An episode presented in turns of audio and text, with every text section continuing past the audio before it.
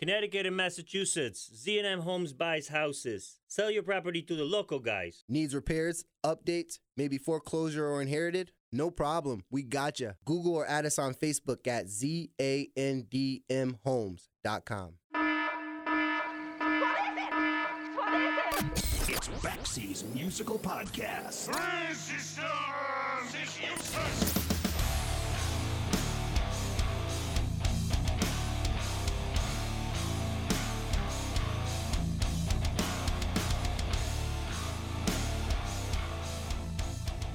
In most cases, every category of music that has ever existed has eventually broken down into subcategories. It's a way of classifying everything so that everybody understands that whatever you're listening to is different from what you think you're listening to. Different ideas come from different people and tend to lead folks down into new territory. Jazz, for example. You got cool jazz, acid jazz, Dixieland, electro swing, free jazz, Indo jazz, bebop swing, and about 35,000 other subcategories, all vaguely falling under the larger jazz universe. It's still technically jazz, but it's really more of its own thing. Same with rock, country, classical, hip hop, you name it, somebody along the way has tried to fiddle with it. For the purposes of today's episode, reggae has been no different. You have mento, ska, rocksteady, roots reggae, dancehall, ragamuffin, rockers, and reggae fusion. And then you also have the curious subgenre of dub. Dub was an electric subgenre of reggae that came out in the 60s and 70s, in which previously recorded material was remixed to include additional rhythms, instrumentations, and vocals. Some of the earlier pioneers of dub included the late Lee Scratch Perry, Errol Thompson, and Big Tubby Ruddock. And ever since, dub has been extremely popular, not just in Jamaica, but also in the UK, where disc jockeys used to mix dub music just to fill in the gaps between punk singles in the mid 1970s. Recently, though, dub has been taken to a new level by the New York based Easy Star Records.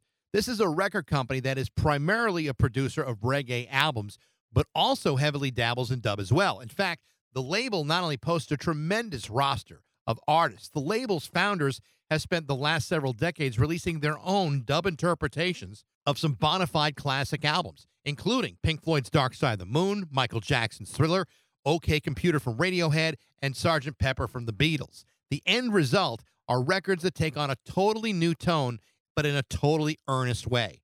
Their latest effort is an exceptional dub treatment of David Bowie's Ziggy Stardust, called Ziggy Stardub and the Spiders from Mars. With there being so much additional attention being put on to David Bowie this year, this episode couldn't have come at a better time. And the album is loaded with some exceptional guests like Steel Pulse, Macy Gray, Fishbone, Maxi Priest, Alex Lifeson of Rush, and many more. Easy Star Records is one of, if not the most successful U.S. based reggae record labels in the world. And Michael Goldwasser is the founder of Easy Star Records. He's not only the owner, he's a songwriter, a producer, and he's the driving force behind the label's house band, the Easy Star All Stars. This is my interview with Michael Goldwasser from Easy Star Records on Baxie's Musical Podcast.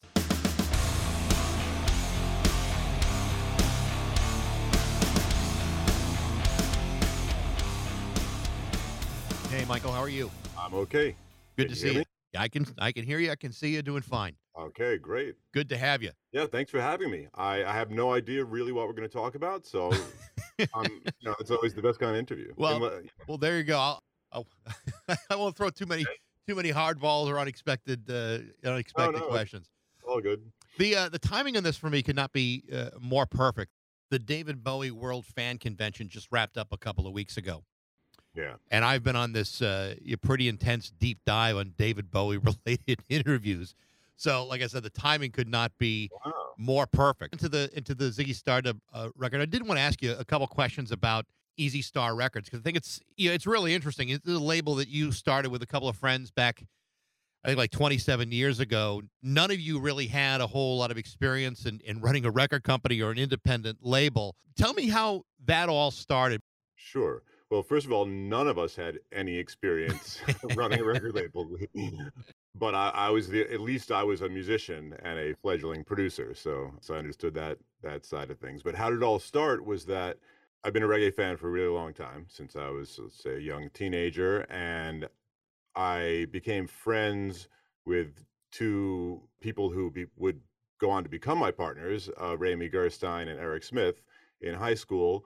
And then when when I was more of college age, I became friends with Lem Oppenheimer, who's the fourth partner, and we all started hanging out a lot together, um, often in my apartment in Manhattan, and we just would listen to a lot of reggae. and And at that point, we weren't thinking, let's start a record company. but as we, you know, we were going to reggae shows and um, you know, always listening to whatever the latest stuff was, and we just felt like a lot of the stuff coming out of Jamaica was strictly digital and you know more dance hall oriented and now we we like we all like dance hall but we didn't think that should be the only option coming out of jamaica and all the us reggae we were hearing were just like white guys with dreadlocks singing bob marley songs or like bad knockoffs of bob marley songs. So we're like wow is that what's coming out in 1995 in in the world of reggae? You know is that the best we could do? So we're like well why don't we just make try to make some records that sound like the way we like them? And we started a record label to do that That's pretty bold. That would be like being in a high school biology class, then telling your friends, "Let's all be brain surgeons." I mean, it, it's like it's a pretty big leap to go from being just a fan to being all right. We're going to be record executives now. yeah well i don't think we were thinking our, of ourselves as record executives and even though now you know we are but i don't think of myself that way you know um we were just four guys who really loved the music and thought we could maybe do something with it to help everybody, you know? And me being a writer and a musician and a producer, it was a great chance for me. You know, I like I love a lot of different kinds of music, but I love reggae and I thought, you know, this would be a good chance for me to to uh just lay down a lot of reggae and, and see what happens. So Over the years, you guys have become pretty successful. I think you've held over a dozen or more records in the Billboard reggae charts. You've worked with some real big names in, in the in the genre and a lot of up and coming artists as well. Tell me a little bit about uh, about that. I mean, obviously, you know, with guys who have been playing this music for a long period of time, and then with kids who are really just discovering it and embracing it on their own. Tell me about the about the difference between the two. Is it just purely about the music, or is it is it something deeper and more soulful? Well, I mean, it's really about like, you know, there's the the older guys, they've just been in it a lot longer and have seen a lot more, and especially the ones that came up, say, in Jamaica or or New York, you know, over when reggae was coming to prominence, or or London. Whereas the the younger guys don't have that perspective, you know, they just don't Yeah. have the the years of knowledge. One of the things that's that's true of any genre of music, and not to classify everything, but since we're talking about reggae, it is it is a specific genre. What tends to happen over time is they any genre tends to to fractionalize into a series of of sub genres. You mentioned dance hall; it's a perfectly good example. Reggae's had dance hall and ska and you know rock steady and and then there's dub. And I think for Americans, while they may not be i- able to identify what dub is, it is a very creative offshoot of reggae, maybe one of the more creative ones. Tell me about how you would describe someone who may not be able to necessarily differentiate between dub and reggae, or is there really a, a distinction between the two? Well, yes, I, I believe that there is, but as you were saying with all these subgenres, you know, dub is a subgenre of reggae. You know, there are people who make quote unquote dub music now that don't have any reggae elements to it. Right. And they might say, oh, dub doesn't have to be reggae, which is true, I guess, except that I think everyone needs to recognize that dub comes from reggae. And that's, you know, I mean, unless the guys in Jamaica were copying some other form of music, but I really don't think so. I think the whole idea of doing it was was born partially out of amazing creativity. I'd say there's three components: creativity, technology, you know, the the effects they use and the, the boards that they were using, which without the creativity doesn't mean much. And then also the economics of it all. I think a lot of these producers wanted to be able to create quick alternate versions that that would work on their own and they're that's increasing their recorded output of their label without having to pay a whole other set of musicians or pay another artist. There's also an interesting history out of the UK when it comes to dub too, because when punk started to come out in in '76 and '77, there simply weren't enough songs to go around for radio stations to play. And so what basically happened is you had disc jockeys, guys like you know Don Letts, for example, who would play reggae songs, but then to expand their playlist would basically create dub versions of songs to really just fill up the space. And those versions became every bit as popular and every bit as much of the culture back then as any punk song by the Clash or the or the Sex Pistols is every bit as important. Yeah, it's it's pretty amazing, and I think it goes to show that reggae, dub, all all genres of music can function as a way to break down barriers, you know, and bring people together. Um, it just doesn't always happen, but I think that's part of the the beauty of the history of music.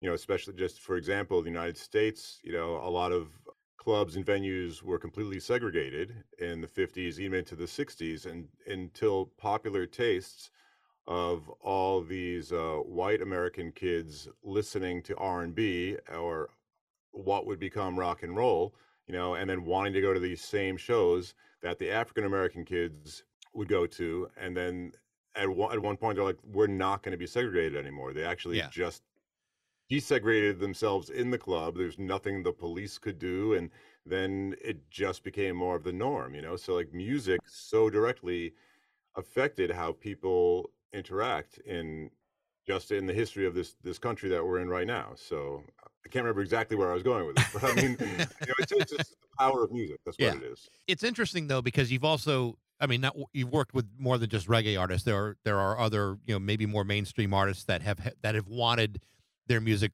remixed. You know, Kelly Clarkson, uh, you know, Jason Mraz, even Yoko Ono for that matter has had, you know, your label remix their music. Tell me about uh, about that and how involved tho- do those artists get in that process? Uh, generally not very involved. yeah, right. No, no. I mean, they might give uh, a clue as to what they're hoping for, and then after you do it, they might have some feedback. Often, which is you know not it's not unexpected, and it's it's usually pretty sensible. It's not generally artists coming up with frivolous reasons to make you do a revision. You know, Yeah. and and then that's probably the only time I'm hearing from the artist or their representatives. Except, um, no, sometimes they do actually, you know, write to me to thank thank me, which is nice. for the last 20 years or so, Easy Star Records have been producing your own albums and uh, reinterpreting classic records, dub versions of Dark Side of the Moon. In fact, I think there are two versions of it uh, Dub Side of the Moon and Dubber Side of the Moon. You know, Radiohead, Sgt. Pepper, Michael Jackson's Thriller. How did uh, the Easy Star All Star project start? Well, the Easy Star All Stars actually predate that whole series. Uh, when I started uh, recording my original compositions in the nascent days of, of Easy Star Records, uh, I would use, you know, a different group of musicians each session based on maybe the artist, or maybe the artist would sometimes want to bring his or her own musicians, you know. So the house band was lots of different people were passing through it, and we thought, what we should call this band something. You know, even even in the beginnings of the company, we understood the value of branding. So we thought, let's put Easy Star in the name, and then, it, well, now what do we do with it? Well, it's an all-star cast of all the best reggae musicians in New York who are on each of all these different sessions. You know, so we call it Easy Star All Stars, which has turned out to be confusing for some people, and we get called the Easy All Stars, the Easy Dub All Stars. uh, You know, um, but it's Easy Star All Stars no matter no matter what. So that was like you know, I guess our first recordings were in 1997. And then a few years later, my partner Lem Oppenheimer was a big fan of Pink Floyd's Dark Side of the Moon, and he was listening to that one day, and he just had this idea wow, I wonder if this could work as reggae and dub. So we brought the idea to the rest of us. I honestly was skeptical at first. I just wasn't. I mean, I knew the Pink Floyd album, you know, I knew the big songs, but I never was someone who would be like, oh, let me just sit and listen to that album, you know? um, which, you know, everyone has their own favorites or Sure. albums that they care about, even if everyone else seems to care about them.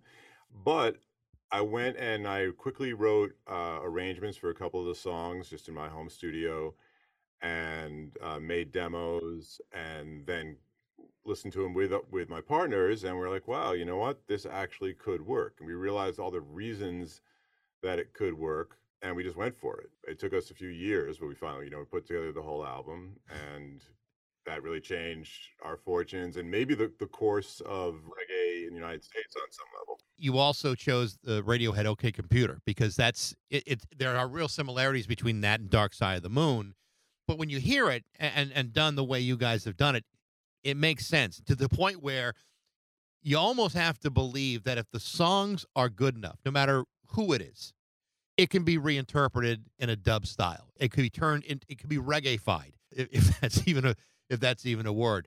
But you know, in every effort that you've done, when I've heard it, it's like, oh, well, that makes perfect sense. And the same thing with with Ziggy Stardust. I thought when I was listening to it, I'm going, oh my god, this sounds like this could have been made this way. Wow, thank you. That's Yeah. exactly what I was going for. Well, I mean, I, I I mean it. I mean, to me, you know, when I listen to it, it's just it's just a fun way of reinterpreting it. I mean, I have to ask. It's been it's been 11 years since you did Michael Jackson's Thriller, and then now David Bowie. It's been you know a good block of time in be in between. Obviously, there's a, a pandemic in the middle of it, but you know what took so long between one to the next? Well, I think it really all comes down to uh, economics. You know, it's not that we didn't want to do another album for so long. It's just that we needed to make sure that it was something that we thought people would want. And then for me personally, I don't make a whole lot of money from my record label. So I, I produce other stuff for other people, you know, which is great. And it actually helps Easy Star when my name gets out there. All those remixes are just me, but I call them me with Easy Star All Stars Right. to attention to the band. You know, I was doing other things because I had to, and then I was trying to slowly develop the idea. And then once we decided on Ziggy, uh, then I decided to start writing the arrangements, and that took a long time because I never want to rush any of these albums because I wanted to be as, as good as I can make it. You know, and then the yes, and then the recording process took a long time, partially because of COVID. We were ready to record probably right before COVID, and then we decided, you know, we didn't know what to do about putting people in a room together, and my whole style is predicated upon having like you know at least like four or five musicians playing live in the studio Yeah. before any overdubs. So that presented its its own issues. But I hope people think it's worth the wait. Well, I think they will, and I think when they hear who participated in this record, I mean, when I when I when I was reading it for the first time, I'm like, oh yeah, no, I I absolutely have to talk to this guy because to have gotten this lineup of people on any record is remarkable. Everyone from Maxi Priest and Steel Pulse and Fishbone and Alex Lifeson from Rush and Macy Gray and you know Vernon Reid from from Living Colour. I mean, it's it's it's an amazing amount of talent involved in this project. In fact, if, if correct me if I'm wrong, this may be the biggest bunch of outside talent you've had in any of these records. Yeah, I would say so in terms of the number of of great artists that are kind of from outside our our standard world. Sure. I, I recently interviewed both separately Angelo Moore and and, uh, and Dirty Walter from Fishbone. Uh, and that's that's a band I I have always loved from the very beginning. Angela, in my mind, is like one of the greatest frontmen of all time. And to hear them do the song that they did, I was like, wow, it's it's it's so freaking great to hear them do it. But they've done other covers before too, so it didn't seem to be all that out of the blue for them to uh, to be participating like this. I thought that was a, a real good call. Well, thank you. Uh, Fishbone has been one of my favorite bands since their very beginning. I, I think I saw them at CBGB's, a very famous club in New York City, in like 1985 or 86. Like Yeah. with color, you know. And now I'm working with Vernon Reid and Fishbone on this album. It's it's kind of amazing for me as a fan, you know. Yeah, I, I think the I, I think the reason the Fishbone version, as you know, you were saying, oh yeah, they've done a lot of covers, but to me this was kind of special because you know, I not that I was a just because I was a fan for so long, but because they were really fans. You know, Yeah. like Chris, uh, one of the two singers, Chris Dowd, he was a huge Bowie fan, and then he turned Angelo on to David Bowie, and now Angelo is this big David Bowie fan who even tours doing David Bowie stuff. I was going to say that he was part of a, a, a, Bowie tour that had like Adrian Belew and I think Jerry Harrison was involved in it. It was a really, a really cool thing, and to see Angelo a part of that, like I've never seen a guy whip up a crowd more than than Angelo Moore. Like like you, I've seen them a, a whole bunch of times, and still to this day, maybe the best live band I've ever seen anywhere ever. Just Yeah. incredible. Well, now they have mostly their original lineup back, which is which is pretty. which amazing. is really cool. But you know, the other versions that I thought were phenomenal. Moon Age Daydream, I thought was done was done so well with uh, Naomi Cowan. Just just really really well interpreted song. Yeah, thank you. That's that's probably my favorite song from the original album from many, many years ago when I first discovered it. And I wanted to do something different with this one. Like like the original one is kind of based on its on its guitar power chords, you know, um, and it, for the very beginning of the song, and it's just very aggressive and in your face and I wanted to do something that was more could still be, you know, have have an attitude, but I wanted to be more laid back and less in your face and more just steady and hypnotic. Like to take something angular like David Bowie's original version and instead make it into something more smooth. I guess that's what I was Yeah. I was thinking. the album opens up with uh, with five years, the original version, and this one does too. And you come out swinging with uh, with Steel Pulse. I mean, God, I mean, you talk about you know just a legendary reggae band. Steel Pulse couldn't have been a better a better choice for this first song on the record. Wow, thanks. Um, yeah, I've also been a huge Steel Pulse fan for about as long as I've been a, a Fishbone fan, and I, I still remember seeing Steel Pulse live, you know, in the '80s, and just they, were- they were amazing then. They're still amazing. And David has David Hinds, their lead singer, has such a distinctive voice. Yeah. And a lot of the sound of Steel Pulse, really, their classic vocals, though, like the background vocals are really, now having worked with them, it's really all Selwyn, Selwyn Brown, their original keyboardist and, and vocalist. Um, he does an amazing job between him and David of, of just making a, the, the classic Steel Pulse sound on everything they do. So, yeah, I, I, I wanted an iconic voice like David's for the, because Bowie is such an icon. And uh, yeah, he really we it took a little while for him to to get it because the original is in three four time and I put it into four four time, so the phrasing of them is very different. But you know, we worked on it, and and in the end, he came with a really compelling performance that for a reggae artist, I say very much pays tribute to David Bowie. I think the other casting in this that is not curious at all, but the it's you know she has such a unique voice on her own is rock and roll suicide. You had Macy Gray singing that, and uh, you know that's you know, to me that's like one of the you know the great crescendos of of of Bowie's career to, to, end the record. And her voice is just so unique. It, it sounded fantastic. Yeah, that one. Often when I write the arrangements, I'm not quite sure who, which artist I think would sound best on it. But f- from early on in the process, I thought, you know what, Macy Gray would sound really cool on this. Just something about her. Look, it's it's an emotional song that goes from a very mellow place to a very excited place by the end. So I needed a singer who could really handle that. Um, and I also wanted uh, I wanted the vocalist to be able to put his or her stamp on it and make it their own in a way. You know, have some fun with the melody and the phrasing. How hard was it to get all these people involved? I mean, you know, you're, you're talking about people who, you know, I mean, they're really all over the place, all over the country, all over the world. How hard was it to get them to be involved, and were they did they understand what you were trying to do with this right away? Okay, well, I can't remember exactly how long it took, but it took a long time. I think we were working on it for I don't know, maybe almost a year. You Mm. know, like, art, like some artists, like Macy Gray first said she wanted to do it, and it was like October or November of of 2021, and I didn't get her in the studio until July of 2022. You know, so, so the whole process could take a really long time. Or Yeah. we've had vocalists who said they would participate. Yeah, yeah, I'm really interested. I really want to do it. I really want to do it. And it goes on for weeks, and then they're like, Yeah, I don't, I don't really get it. I don't want to do it. You know, and Yeah. so that leads to your other question. Most of these artists, no, I wouldn't say most of them, but all the Jamaican artists didn't really know the song or the original song, the Right. David Bowie song.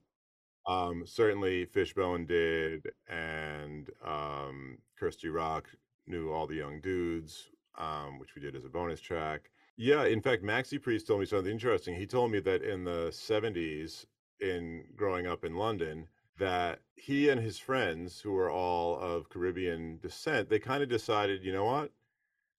The white people here have shat on us for so long, we're not going to get into white culture. He said he knew who David Bowie was, but he had never heard any of the music. Really? I mean, at that point, like when Right. he was in the seventies, you know.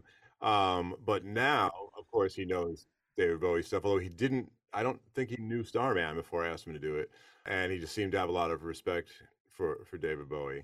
And interestingly, to me at least, uh, Freddie McGregor, who's not on the album, um, but who I'm friendly with, he told me when I was telling him about the project he said immediately, like, "Oh yeah, I love David Bowie," and I was a little surprised. But then he's like, "Yeah, I don't really know so much of his music, but he stood up for having black artists on MTV when no one else would." Obviously, if, Freddie McGregor knows about that, then I think a lot of other people in Jamaica might, you know, or other artists, you know. But I think it's pretty cool that Bowie was able to at least start the conversation. You know, obviously everything is just dictated, dictated by profit, and once they're like, "Hey, if we don't put Michael Jackson on MTV, we're Right. screwed," you know, that's when things changed. You're right about that. And one of the other things that, that Bowie did for a number of years, he had a, a remarkably, brilliantly talented band that was racially integrated. You know, George Murray and Carlos Alomar and Dennis Davis. I mean, you know, these guys were world class musicians and they played with David for like four or five albums. And so he was very, very attuned to the racial differences and some of the problems that they they faced with MTV embracing, you know, black music. David Bowie really was. I mean, like like you say, uh, very important in that regard.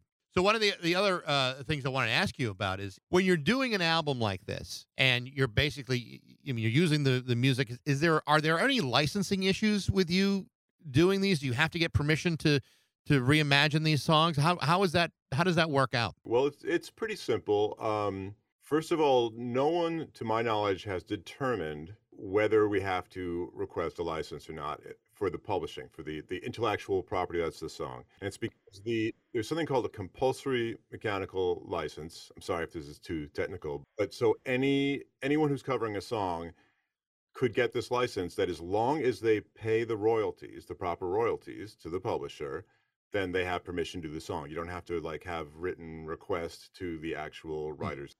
But there's a gray area. It says you can do that, but only if it doesn't f- make a fundamental change to the composition. But then no one has ever defined what a fundamental I was going to say, how do you decipher that? Right. So to protect ourselves, we thought, okay, let's do everything above board. Let's contact the publishers and get an actual license, see what they're interested in. Um, in terms of some some publishers will let us add some lyrics or change a lyric here and there. Some will not. Let's find out now and not after we've recorded everything. Right. You know, so we, always- we we always do everything above board. We work with the publishers to get those rights in order to, to just cover the music for, in, in the sense of uh, a master recording. We don't have to have any special rights from that, but we have to ask permission from the artist or their management or their estate uh, to use, say, their likeness in a certain way or the likeness of an album. Like we couldn't have made our version of Dub Side of the Moon. We weren't allowed to use the prism and the pyramid idea at all. You know, so they, they have the right to that, you know, trademark law. So um, we do ask for permission. We get the proper license, and that's maybe one of the reasons why we've been able to do this successfully. uh, obviously you know you're you're focused on on this record for the for the moment do you have in in your mind like a like a short list of albums that you would love to do you love to reinterpret Yeah, yeah, definitely. But I can't share them with people. I Ah, want them come to be you know i know that uh you know, many years ago, uh, there was a band, Dred Zeppelin, that did uh, a reggae version of Led Zeppelin songs with an Elvis impersonator. It's like one of the most bizarre concepts ever, but it but it worked. They really did a great job of it. I can see, it, in, in in many ways, I can see how, you, like I said before, if, if the song is good, it can be interpreted that way. And like Led Zeppelin music would be one that I could see. All right, you know, that might be one that would work. Well, look, I meant to address this when you brought up that concept uh, the first time that if a song is good, then it could be good as reggae. Like any song could work as reggae, but Yeah. the problem is, you know, most people who have done that haven't done, I think, a great job, you know? So I, I don't think it's obviously not as simple as that. As that. Sure. Um, you know, and also what Easy Star does is we don't we're not thinking so much just about songs we're thinking about entire albums and that i think ha- has set us apart most labels don't attempt that to take an entire album and redo it in a different genre so we kind of always stuck to that and it's not just about like oh any old song could work you have to find a whole album where every song can work um, so that's the real challenge Well, I, I got to tell you, I thought the Ziggy Stardub was an absolute blast, and and and I and I appreciate you taking some time. Like I said, it's like it's like David Bowie month over here. So uh, pretty exciting time to be doing you know David Bowie you know interviews and and uh, the timing on this is just uh, amazing. So thank you, I appreciate it. Oh, pleasure. Thank you very much. Absolutely. Best of luck with this record, Michael. I hope uh, things do real well for you and the label. Thank you. The name of the new record from the Easy Star All Stars is Ziggy Stardub and the Spiders from Mars. It's so well done. It's awesome. Thank you for listening. I hope you enjoyed it. If you did, like it, share it, review it, tell all your friends about it. Follow us all over social media. You can also email me at backs at rock102.com. I'd love to know what you think. Thanks to Z&M Home Builders at znmhomes.com, and thank you for listening to Baxie's Musical Podcast.